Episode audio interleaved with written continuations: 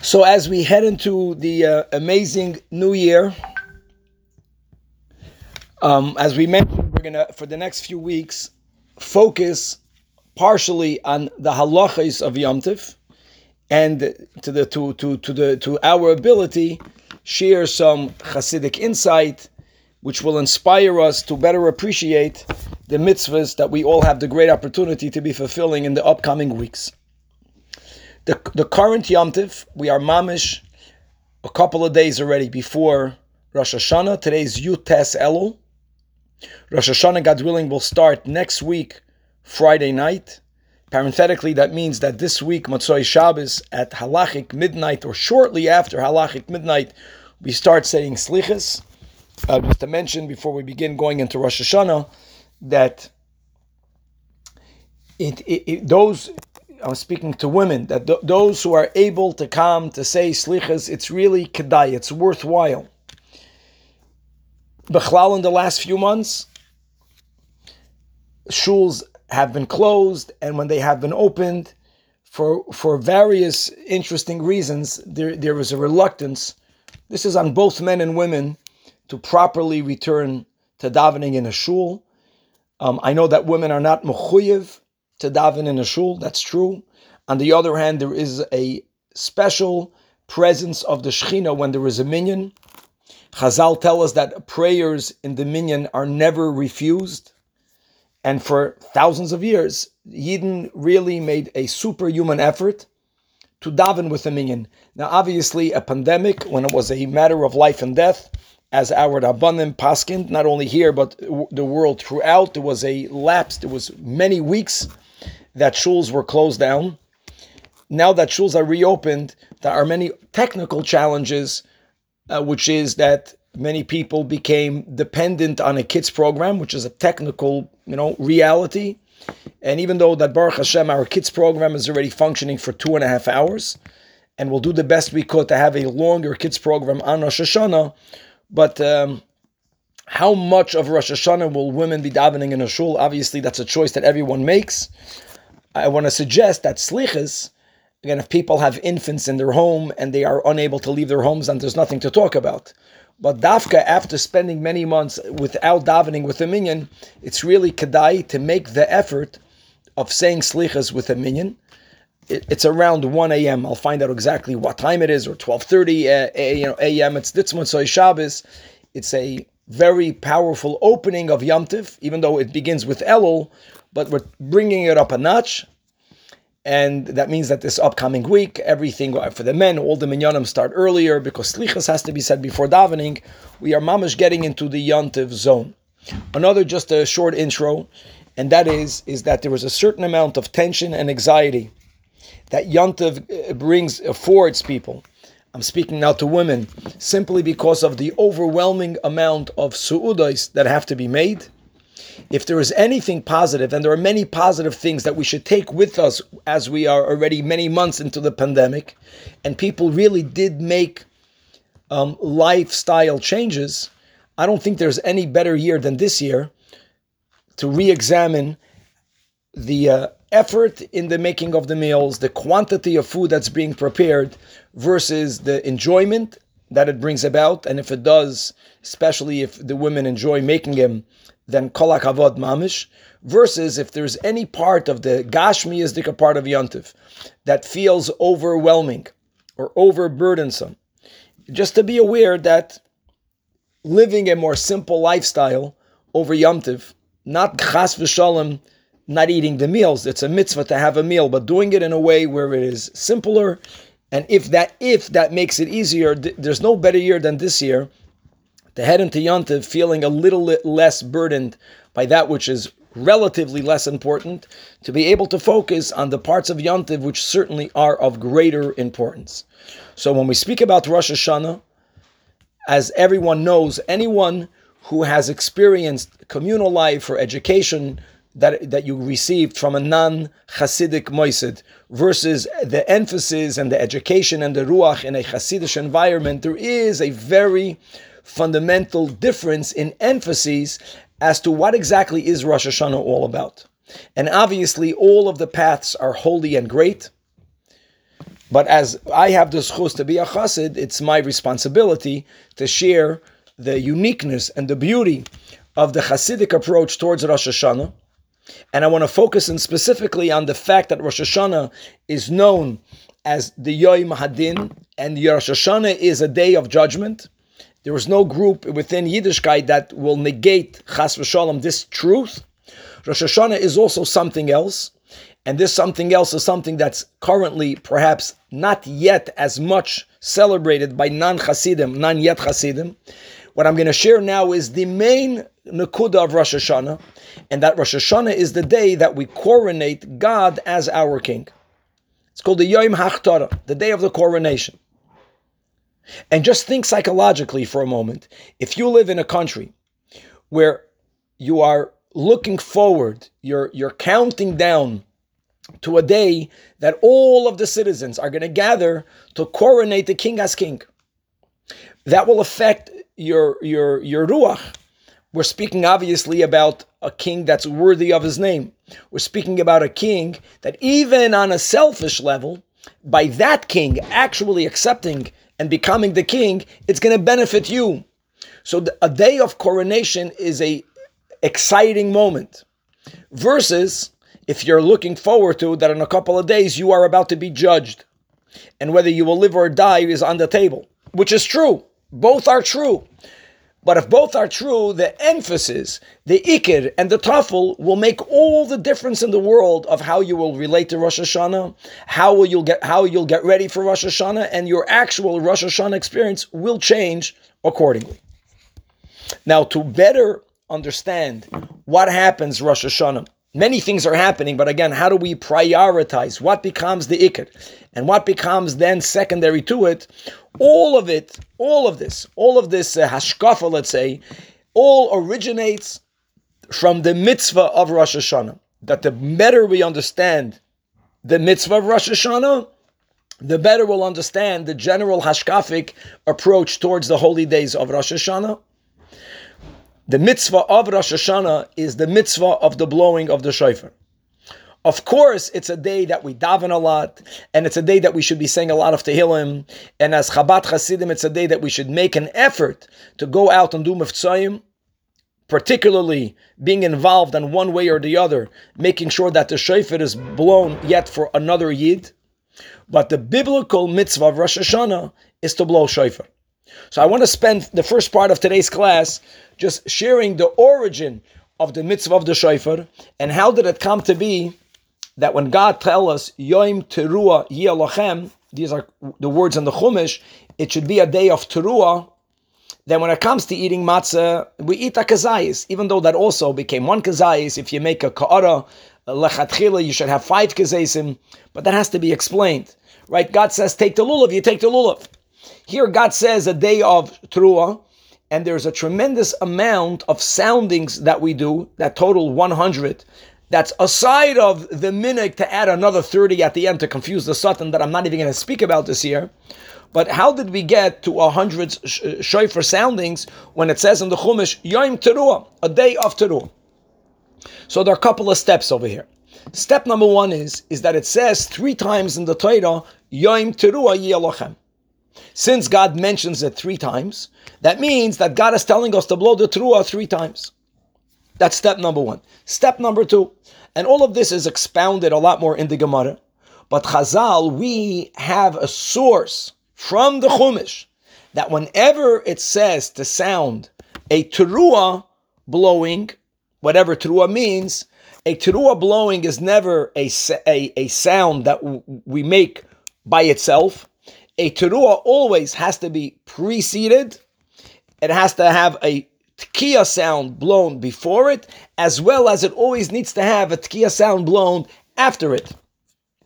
So if God is telling us to blow a teruah, and God writes that three times, three teruahs, and we also have a biblical source that when you blow the teruah, you have to sound a, a tkiya, both one sounding of tkiya before and another sounding of tkiya after. So now you have a biblical nine soundings of the shofar that you have to do. I know that nine is very far from a hundred, but we're getting somewhere. Okay, so now we got that. Now, understanding how how the practice of Yiddishkeit evolved. The trua, the trua, which is a word, tkiya, we know what it means. Tkiya means a simple, plain, long, elongated blow of a shofar. So two, that will be a tkiya sound. What trua means, there are three options what they mean. All of them, according to the Gemara, according to the simple pshat, are, are some sort of crying sound. Now, there are three ways that people cry. The emes, there are two ways that people cry, but some people combine them both together. That's the third way. One way is, is that a person makes three short sounds, which is what we what we call the shvarim, right? Now there are many minhagim in the shvarim themselves. Many people blow a shvarim as two, two, two. Many people break each one of these sounds. So a broken sound doesn't just mean a very short tkiya. A broken sound means a sound that is broken. So it's tutu, tutu.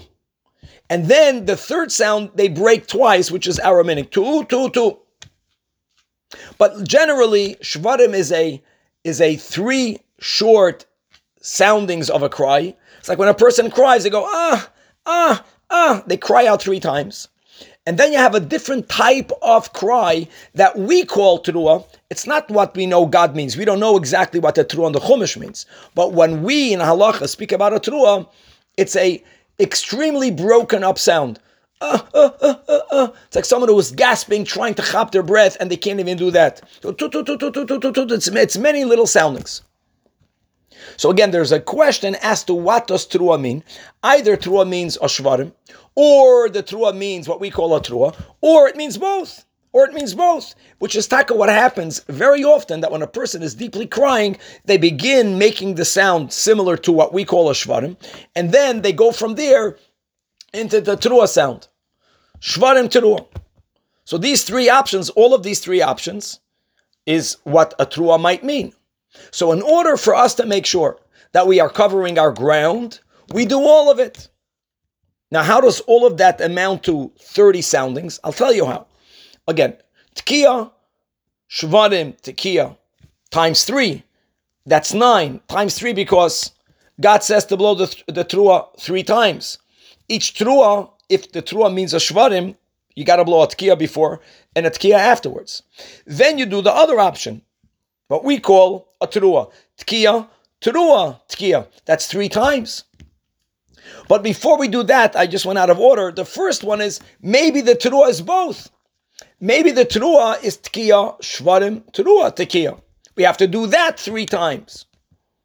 So what's the total soundings? So without thinking, a person was, well, that's 27, right? Because Right, 9 times 3 is 27. But we don't call that 20 sending, 27 soundings because since the Shvarim and the Teruah, when we do them both together, they have different names. So we don't say that it was Tkiya, Shvarim, Teruah, Tkiya, 3. We call that 4. Tkiya, Shvarim, Teruah, Tkiya. So 4 times 3 is 12. So if you have 12 plus 18, you got yourself 30. I hope that math worked out, but really, the biblical blowings amount to 30 even though how funny God says blow a trua, but like we mentioned, God says that three times. Then we have a tradition; it's tkiya before tkiya afterwards, and then we have a doubt what a trua means. So to make sure that we are fulfilling the mitzvah midayrais of hearing the sounding of the shofar, we have to hear, and therefore we have to sound thirty separate soundings. Now, another question: How did that doubt even come about? When God gave us the Torah, Moshe Rabbeinu was a very practical teacher. So he didn't only come and share the words that God said, he demonstrated how to do it. You know, when it says, when it comes to the laws of kashrus, Moshe Rabbeinu, when he was teaching the animals that are kosher, that are not kosher, God made a miracle and all of these animals came to Moshe in the desert. And he made a demonstration, which is amazing, right? That's audio, video, what we have today, for us to see what God is talking about. So how did it come about that there was a doubt? why didn't this work like all the other parts of Yiddishkeit? I'm going to make the soundings the way my father did, the way I heard it when I was a child in shul. And the, the people that blew it in shul when I was a child, they in turn were also children years be, be, prior. And the whole Yiddishkeit is that way. It's, it's called a tradition. It's called a Masoides. So it must be that from the beginning, from the beginning, there are different types of truas, as I'll explain al pi Hasidus. From the beginning, there were different minhagim because they were all a possible way, a acceptable way of sounding the sounding of what God calls a trua. You can either only blow a shvarim, you can either only blow a trua, you can blow both a, shvur, a shvarim and a trua. And as time went on, different co- uh, communities made a different sounding. So there came a point hundreds of years after Moshe Rabbeinu gave all these options, where Chazal, where the sages didn't want for different communities to have a whole different type of soundings. We want to try to make it more similar. So they brought it all together. Uh, bringing it all together is the ultimate peacemaker because we're not picking one side over the other. What Chazal said is, is that everyone should express all different types of crying sounds. And as we'll get further on, really all of these sounds are connected to a different type of tshuva, and different communities needed to do different types of tshuva. And now we have the luxury of us externalizing all types of tshuva, and the better we understand that, then the more option, the more opportunity we have to actually experience tshuva on many different levels, as we'll get to later. Okay, but I want to first finish the technical part. We're not done yet. Atkan are the soundings of the shofar that we make after we make the brachas. Like any other mitzvah, you say a bracha before you make a bracha before you do the mitzvah. So we make the brachas, really two brachas because we make a shachiyanu, and then and then we do the sounding of the shofar and we blow a total of 30 to cover the biblical obligation. In halacha, these soundings are called the soundings that one sits Tkiyos dimi yushav from Yoshev. Even though our minig is to stand, but you should know that halachically there's nothing wrong with you sitting. To the point that when we go miftzayim, and sometimes when the uh, yid is not yet understanding the importance of hearing, and they're simply doing me a favor that they're going to hear, and if you're going to start telling, well, stand up and do this and do that, they might just say, forget about the whole thing. Then, then you don't even tell them to stand up. There's no, there's no obligation at all I'm not talking about minig. I'm talking about chiyuv. There's no chiyuv to stand. Indeed, these tkiyas are called the soundings that are done while everyone else is sitting down. However, now came the chachamim, rabbinic, and they said that aside of doing the mitzvah of sounding the shofar, which is done as a standalone mitzvah, you make the blessings and you give all the 30 soundings. Aside of that, the soundings of the shofar should be incorporated in the musaf prayer. Musaf, which is a Shmoina Esrei, has to be davened standing. So they call that the tkiyas of standing. How many times do you sound the shofar during Musaf? Well, during the silent Musaf, another 30. During the repetition of Musaf, yet another 30. So, so far 30, 30, and 30. And then during the final Kaddish, the Kaddish after Musaf, another 10. So you have the 30 biblical and you have the 7D rabbinic, which is also extremely significant al pi Hasidus. But again, we might get back to that, we might not. And that's the total of the 100 soundings that we make to fulfill both the biblical and the rabbinic obligation, covering all the bases, fulfilling the sounding of the shofar three times, v'chule v'chule. All right, Atkan, is that clear? So far, so good? So far, so good. Yes. Good. Now a, a couple of. The, the, the beauty the beauty of knowing all this is as follows: is that when when you know we we are we are Orthodox Jews, thank God. Not that not that the Rebbe liked the title, but I just want to use the title to make the following point. The main difference between Orthodox Jews and conservative Jews, the main difference. I'm not talking about Reform Jews. I'm not talking about Jews that uh, at least consciously deny the divinity of the Torah. No, conservative Jews believe in the in the divinity of Tanakh of the of the written Torah.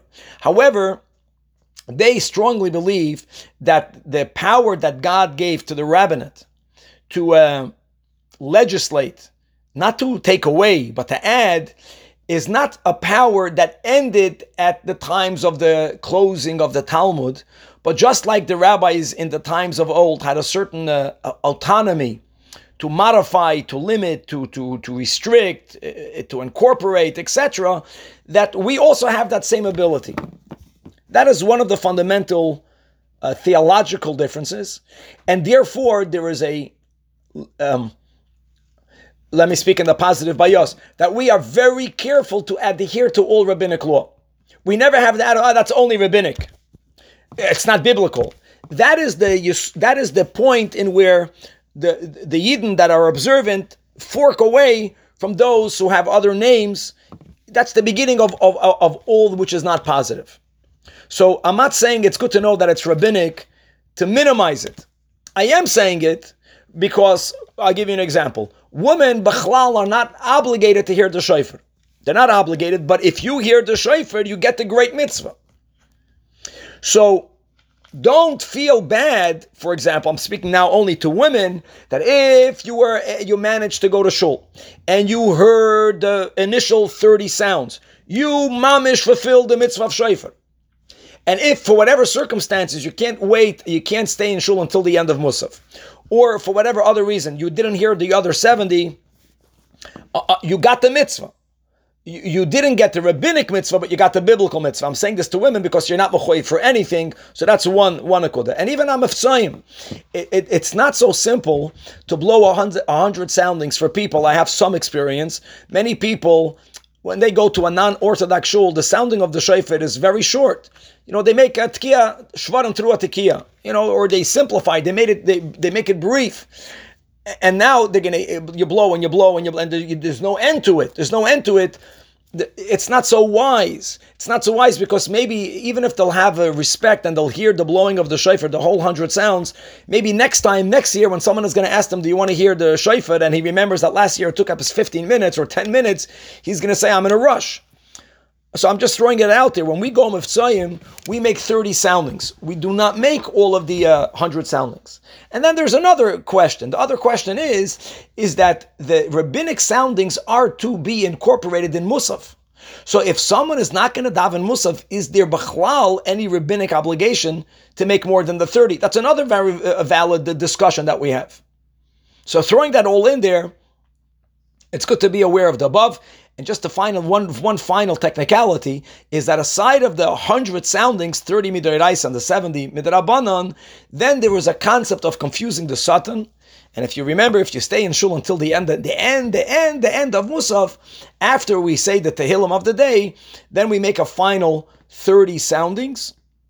The great thing about those 30 soundings is that people who might have come to shul late, who might have missed even 30, this is their opportunity to chaparain and to get all the 30 soundings of the shofar.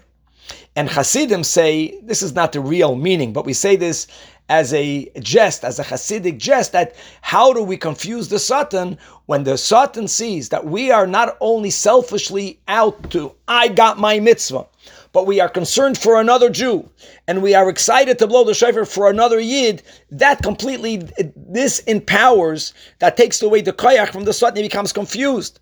Because, yeah, are we perfect? No. If he wants to judge us, if he wants to find that which we did uh, not good last year, he'll find by everyone but it's all about the sum total picture. The sum total picture is that we are Yidden, that we want to do what God wants, and we were not selfish. We have failings, we have a Yetzer Hara, and we have to better it, and we have to do tshuva, but it simply, it sweetens the judgment, and that's the way we also understand at a certain level the beauty of blowing shofar at the end of davening yet again. Okay. So now I want to shelve all of this, and I want to jump to a similar topic about shofar, and then to, to, to the ability and to the time that we have, we'll link them both together. Why do we blow the shofar? What's the meaning behind the shofar? Well, why do we do each and every mitzvah? Is that a valid question? That is a valid question.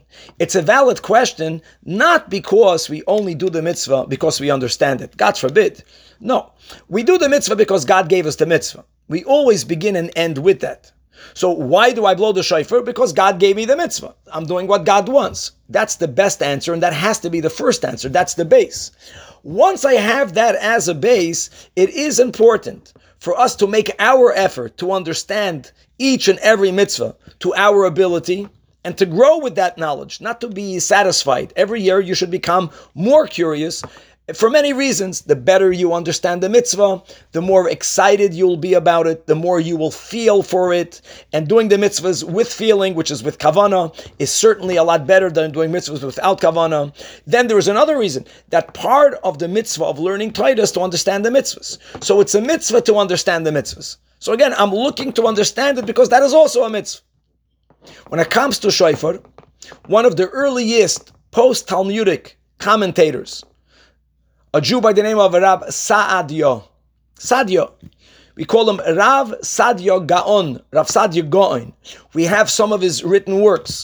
So in Rav Sadio Gaon, he wrote down 10 reasons to the mitzvah of the shofar. Again, he doesn't write, God said it. That's before the reason. And I want to begin with the first two, and maybe in Shul on Rosh Hashanah, I'll speak about the third reason, which is very negaya to this year with COVID. But the first two, and it's also uh, when I speak about the ten and the first two, and then the ones later, that when Hasidus quotes this Rapsadia Goin and all of his ten reasons, we understand that his order is of a order of prioritization. The reason that he gives first is considered the most important reason.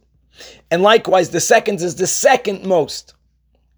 The first reason that Rab Sadia Gaon gives to the understanding of the mitzvah of shofar is like we mentioned in the intro of today's talk, and that is, is that the blowing of the shofar is the act that we do that expresses God's coronation. Just like physically in this human world.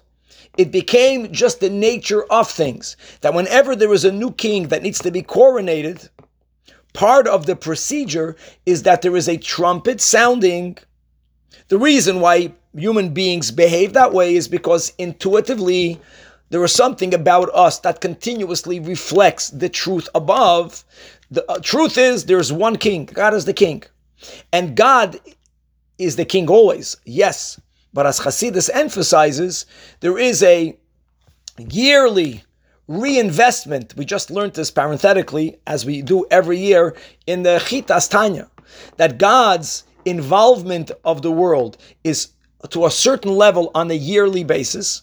God invests himself in this project of his, and God questions his own investment. Every year in the beginning of Rosh Hashanah, God says, Why am I doing this? Maybe I should do a different.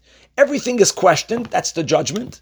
And then when we blow the shofar, at that moment, God reinvests himself in being the king of the world. So there is a yearly coronation that takes place, initiated not by God, initiated by the Jewish people. In other words, if the world would have known exactly what is really happening when Jews blow the shofar, they would have they, they would have the world would have guaranteed that every Jew is in shul and involved and excited about the blowing of the shofar because it's the most important moment of the whole year. This is the moment that God, so to say, is questioning, and therefore God is removed from being a king over the world with all of the consequences, with all of the responsibility, with all of the whole package. That the moment of coronation is the is the shofar blow, is the moment in which we blow the shofar. And that is Rab Sadia He bases it on the Gemara. We say this even in the prayers, that the reason why we say verses that refer to God as a king, Imru Lafanai Aleichem. Because through our avodah of Rosh Hashanah, we are the ones that cause God to be a king. That's the first reason. The second reason Rab Sadia gives is because shofar is like a ruchniyazdika, spiritual alarm clock, awakening up the soul within us to do tshuva. Just like physically, when a person is deep asleep, person is in a deep slumber, sometimes you need to make a noise to chop them back, to draw them back to this reality. Spiritually is the same, that there are times based on our behavior that some part of our soul is deep asleep and the awakening, the moment in which you're calling out to your own neshama, Allo, wake up, return to God, etc., that is done through shofar. Which one does Rab Sadia Gaon mention first? Coronation. Which one does he mention second? Tshuva. Now, tshuva is very much connected to the fact that Rosh Hashanah is a day of judgment. Tshuva has to be done every day. But why are we calling out for tshuva only on Rosh Hashanah? Why is that? Because since it is a day of judgment, and God, in His compassion, made a rule that even if we in the past did something for which the judgment would be guilty, if the person, if the violator resolves not to repeat it, as far as God is concerned, if the violation did not hurt others, if it was a violation between man and God, God fully forgives us. And even during a judgment, it won't even be brought up on the table. So, since Rosh Hashanah is a day of din, then therefore Rosh Hashanah is the day in which to do tshuva. So, there's tshuva and then there's coronation. Now, Chassidus says like this before any reason, before any reason of Rab Saadia Gaon, shofar is a mitzvah. So why do I blow the shofar? Well, first I'm going from the base up and I'm climbing a ladder. Milmata lomailo. I'm blowing the shofar because it's a mitzvah. Shofar also is an arousal for tshuva. And on the highest level, shofar is the instrument through which we coronate God as our king with many, many details, as is expounded a lot in Chabad Hasidus. Now, these three steps of mitzvah, tshuva, and kingship, they follow a very logical sequence, again, from the lower level to the higher level. And here are the words that are very deep and they can be farbrenged about and spoken about, but the nakuda is the following. We experience ourselves not to be one with God to the point that without our effort, Rahman al people might think about God very little during their day and during their lives, or worse. We have to make an effort to become more connected to God. The way a Jew connects to God is through the mitzvahs. The word mitzvah means connection. Now, if I need an instrument through which to connect to God, that that that implies that if I did not keep that mitzvah, I don't have that connection. Or even worse, if I violated the mitzvah, then I severed the prior connection. However, there is a power called tshuva.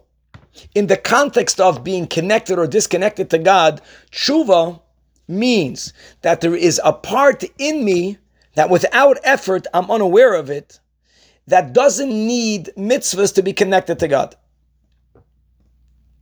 And therefore, even though I cut my connection through the mitzvahs because I broke a mitzvah, the way mystically that is rectified is the moment I'm a gallop, the moment I reveal that I'm still connected and I always was connected.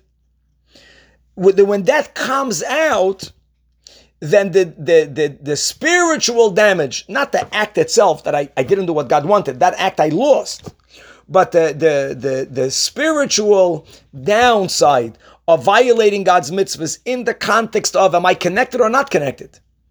Well, I, I, I, I really was always connected, so I'm still connected. So I rectify the blemish of the lack of the mitzvah by revealing a deeper part of me. Now I have to reveal that. I'm not aware of it. And that is exactly what tshuva is all about.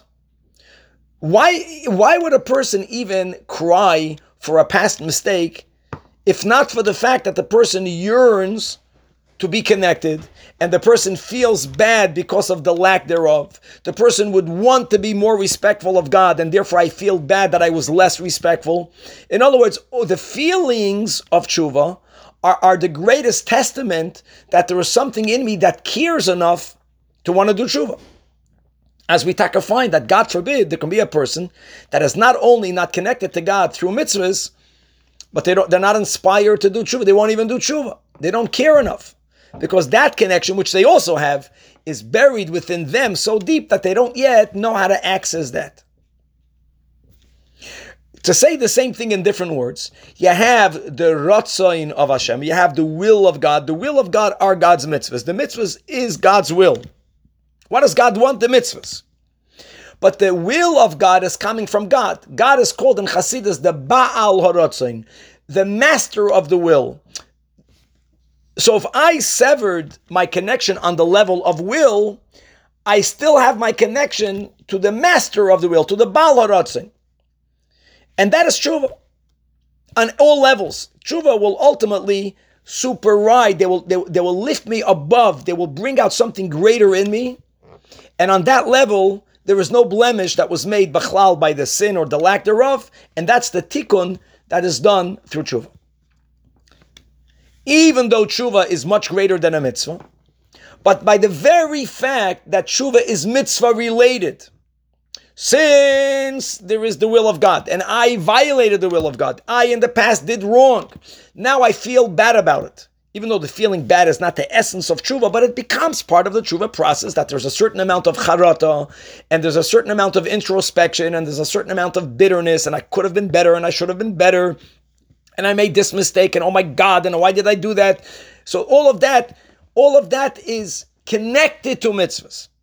So even the connection that is revealed through tshuva is not connecting me to the essence of God that is beyond even being beyond. And therefore, if I want to, and we have the koyach of connecting to God first on this deepest of levels, it cannot be mitzvah related. Not even in a positive way, not even in a tshuva way. What is Bechlal not mitzvah related? It's not about me. It's not about my connection. Not even about my connection. It's about God's desire to be my king. It's about, I want to experience God's coronation. Now, eventually, once God is the king, a king will eventually make decrees. But it's not about his decrees. It's not even about my tshuvaing for the lack of my keeping his decrees. It's not about decrees at all. It's not even about God on the level that is called the Baal Horotzin. God is beyond that as well. The essence of God is so one with the essence of the Jew that on that level we, we, we refer to God, we connect to God, that God is my king. That's it. I did fulfill his commandments, I didn't fulfill his, that's secondary. Of course, it's important, but in the context of God is my king. God is my king and I am his servant. And we Dafka Hasidus explains the beauty of emphasizing God being a king. There is also a essential connection between a parent and a child. But we're not celebrating that. We're not celebrating that. And I'll tell you why. Because a, re- a healthy relationship of parent child, which is a relationship of love, allows the child to exist. If a parent so overwhelms the child that the child has no self, then the parent is not doing a good job parenting. Parenting means that the parent is taka superior to, but there is a child, and they're bound together on an essential level. And taka, it's also emes. God is our parent. The concept of kingship of malchus, and, and now in the in 2020 culture, I want to use words bedafke to uh, to make us appreciate this nakud of God being a king is that a servant or a slave a slave is not a person a slave has no identity a slave is the property of we celebrate the fact that we are God's slaves in that context God is the melech God is not the father children are not slaves in other words the whole nakuda of of celebrating Rosh Hashanah as the day in which we reveal the highest connection that exists, the highest connection is, is that of course we are connected to God because there's nothing other than God. There's only God. God's existence overwhelms and excludes all else. So when we say we don't exist, it's not in the negative. It means that we are part of God's, God's existence. We are God's slave. We are His property. We are His extension.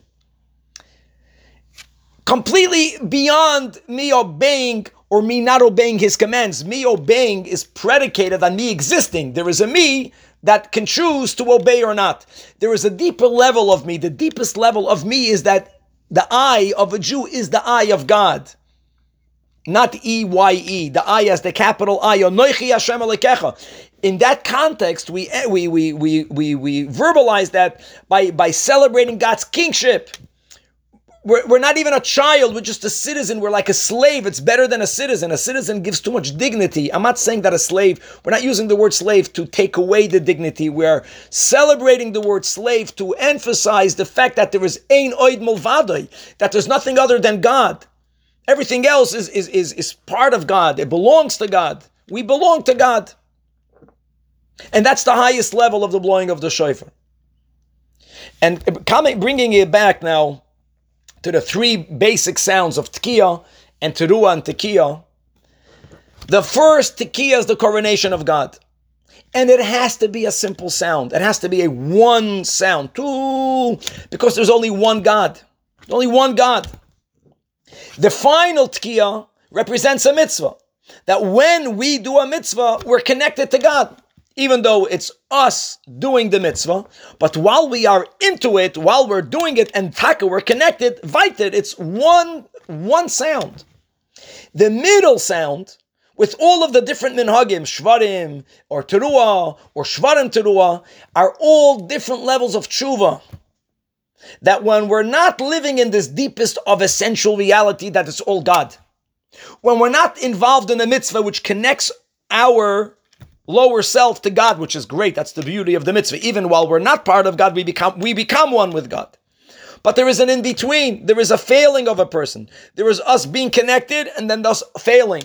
And as we all know, there are different types of failings. People that fail a couple of times and then they get it right.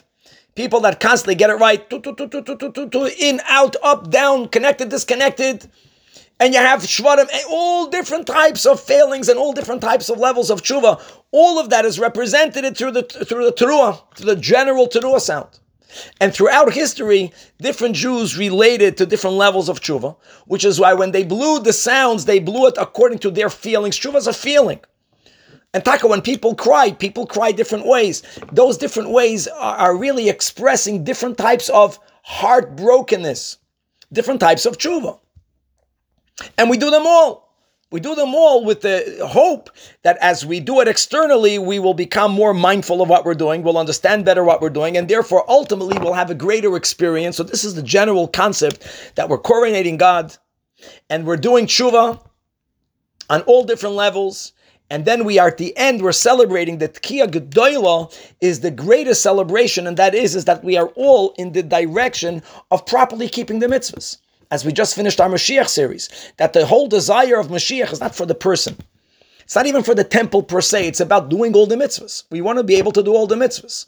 And we want for all of our lives to be one big mitzvah. Some of them are direct mitzvahs. Some of them are things that we need to do in order to be able to do the mitzvah, a preparation for a mitzvah, a preparation for the preparation. But ultimately, as we get wiser, we are all following this one long act of tkiya of inspiring all of our behavior to be completely aligned with unbrokenly with the with the desire of God, and therefore to be connected with God's ratzon, and therefore ultimately, ultimately the way Hasidus says is that the connection of God being a king is is not the greatest connection because it negates you.